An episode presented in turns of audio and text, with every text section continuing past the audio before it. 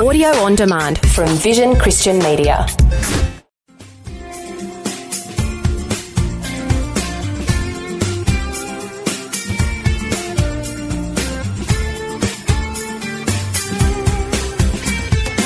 We are looking at the introduction to John's Gospel. We haven't yet begun the verse by verse exposition. We believe it's important to have an introduction so you get the optimal from your time invested. And why do we even need to study John's Gospel? Well, because it's God's Word. And when you understand the importance of God's Word, that it is actually more important than food. It is a lamp to your feet. It is a light to your path. It's as good seed engrafted into the heart that brings salvation. It is sincere milk to the newborn Christian. It is a strong meat to the mature Christian. It is quick, powerful, and sharper than any two-edged sword. God's word is absolutely indispensable. If we're going to have a spiritual life, and one especially that endures forever, we need to build it on the foundation of God's Word, which is the truth. In an age where there is so much talk about relativism and various truths, God's Word stands apart, offering what is called the absolute and ultimate truth, and that you can stake your life and your eternity on the veracity of God's word. And, you know, even for those that have never been born again, they have been the beneficiaries of the influence of God's word in Western civilization. Think, for example, the Ten Commandments, which are the foundation of Western legal jurisprudence. I mean, where did we learn that murder was wrong? Where did we learn that stealing was wrong? Where did we learn that false witness was wrong? Where did we learn that adultery and sexual sin is wrong? And not wrong because, well, God just wants to give us rules and regulations and make our life unfun. No, they're wrong because they are bad for us.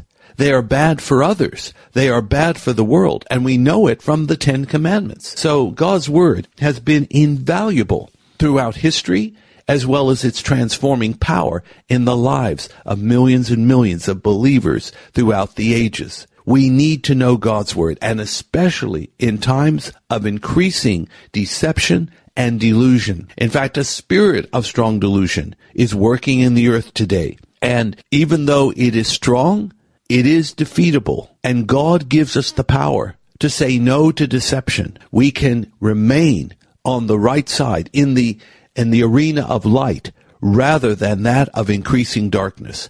For that to happen, we need the truth, God's truth. And to find God's truth is in the Holy Scriptures themselves. That's how important it is. And, and John's gospel, of course, is telling not just the story of Jesus. More than that, John's gospel is an apologetic, seeking to persuade us giving us solid, irrefutable evidence that Jesus is the long awaited Messiah, the son of David, ruling from David's throne, not just over Israel, but over the world with a rod of iron, and that he is also simultaneously, concurrently, the Son of God. We need John's gospel. We are dependent on it. Without this gospel in the Word of God, we would be, of course, much more impoverished.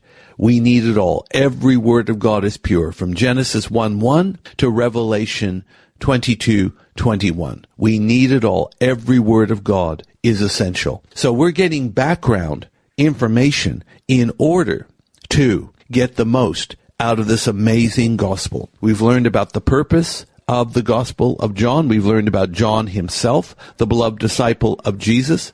We've learned also about the distinctives of this gospel and many other such wonderful things. Let us continue and conclude this introduction. First of all, we looked at distinctive features of John's gospel, not just the seven signs, seven I am statements, seven discourses, five witnesses. We learned about Christ's deity at the very beginning of the gospel.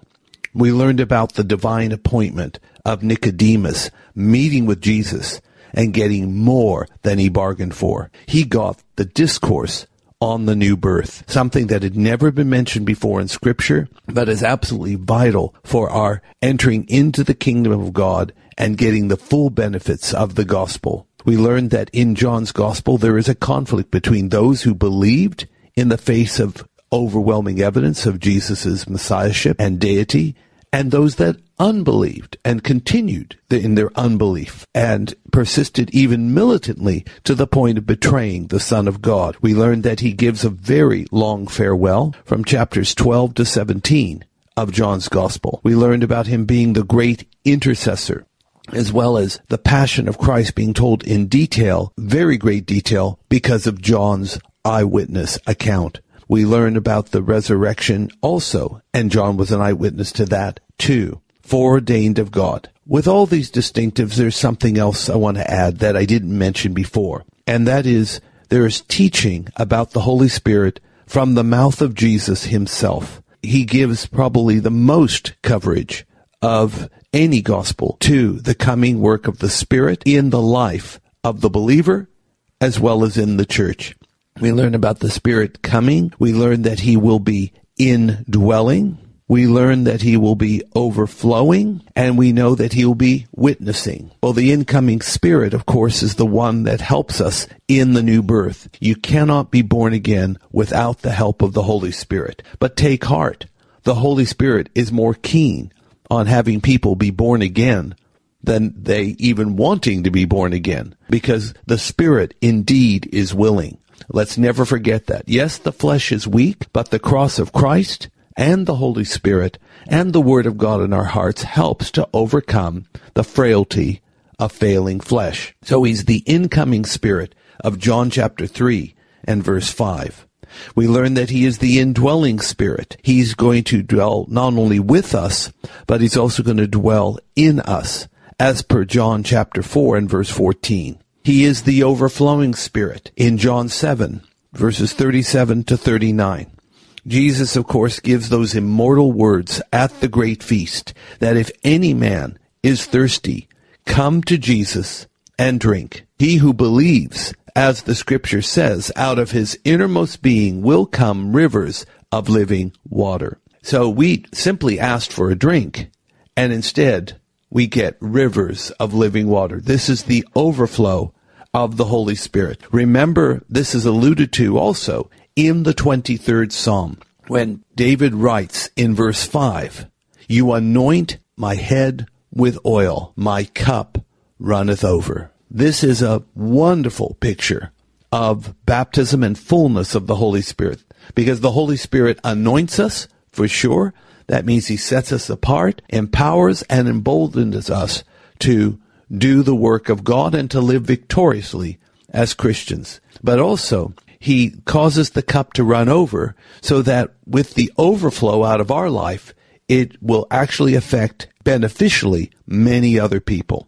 So he's the overflowing Spirit. Then we learn in chapters 14 to 16, the Holy Spirit will cause us to bear witness to Christ, as well as to teach us all things, and bring all things to our remembrance whatsoever Christ has commanded us. Now, let's move on from here and talk about the deity of Christ. We believe in John's Gospel, the deity of Christ is affirmed in every single chapter. In chapter 1, Nathanael makes a confession to Jesus and says, Thou art the Son of God. And that's chapter 1, verse 49. In chapter 2, in the miracle of changing of the water into wine, it says that that miracle caused Christ to manifest forth his glory. And that's in verse 11. Manifest his glory. In chapter 3, and of course, verse 16, the most famous verse probably in the whole Bible. He says to Nicodemus that he is the only begotten Son of the Lord. In other words, for God so loved the world that he gave his only begotten Son, that whosoever believeth in him shall not perish, but have everlasting life. In chapter 4, he speaks to the woman at the well from Samaria, and he basically confesses that he is the Messiah. I who speak unto thee am he.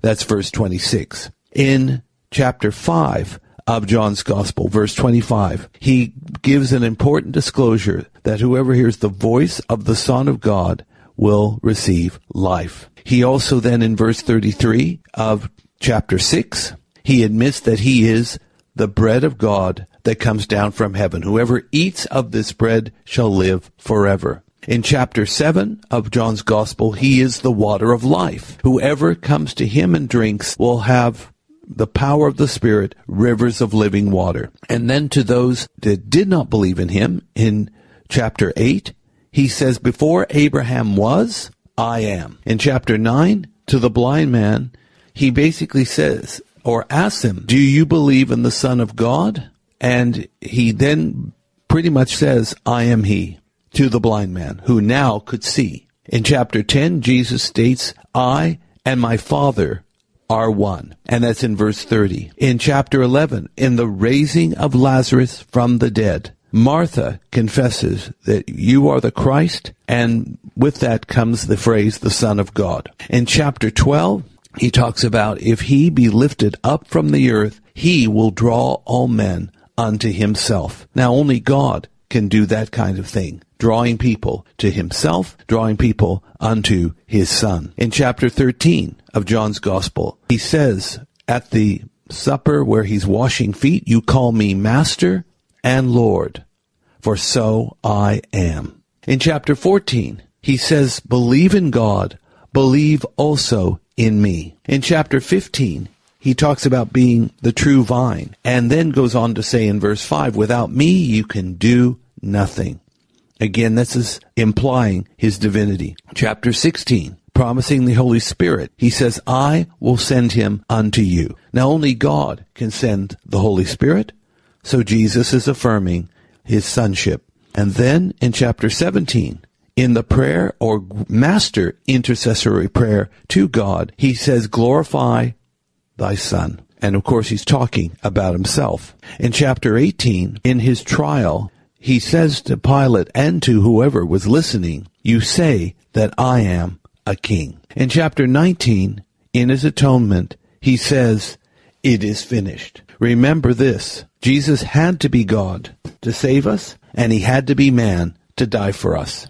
It is finished. With those words, and with his atoning death on the cross, he reconciled both these aspects his divinity to save, his humanity to die for us. Then in chapter 20, to doubting Thomas, he revealed himself, and Thomas replies, My Lord and my God. And then finally, chapter 21, last chapter of the Gospel John, he's telling the disciples there in Galilee, follow me. And that means all the way. Before we look at the outline of John's Gospel, remember there's some powerful key words. Keep these in mind as we go through the verse by verse commentary. Key words include truth, light, word, belief, knowledge, darkness, judgment, world, abide, witness, and love. Remember, there is a high degree of focus on Jesus' Judean ministry, even though much of his ministry, as recorded in the Synoptic Gospels, happened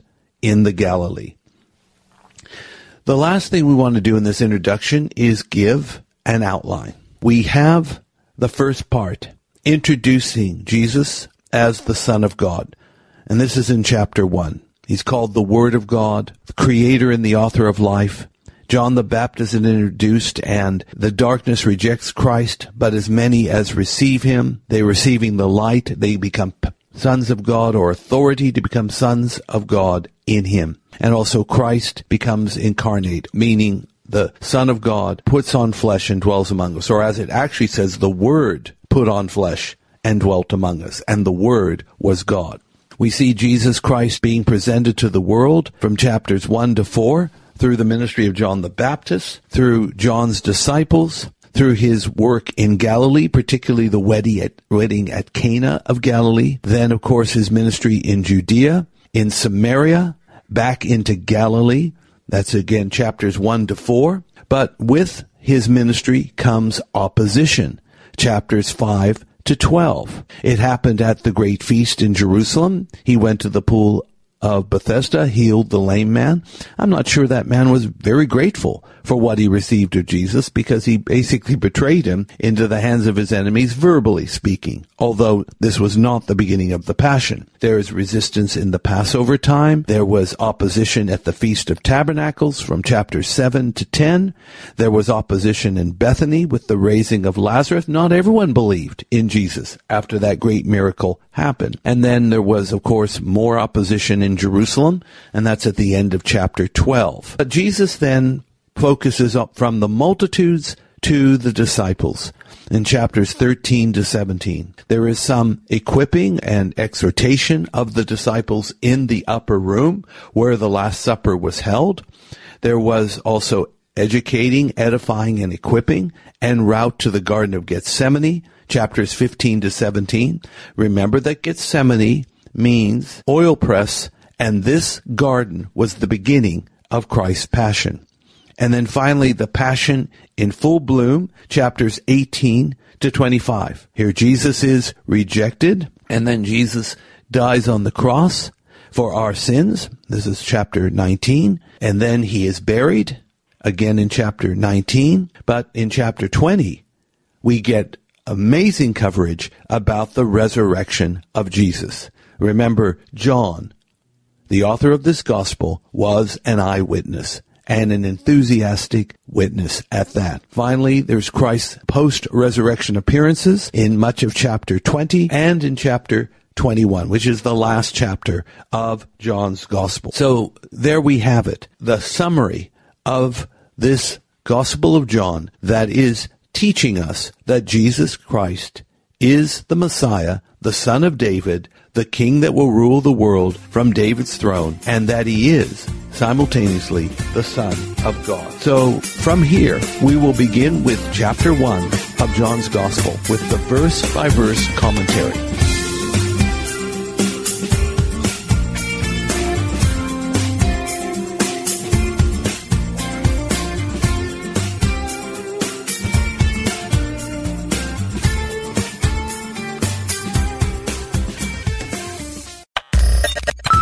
Taking time to listen to this audio on demand from Vision Christian Media. To find out more about us, go to vision.org.au.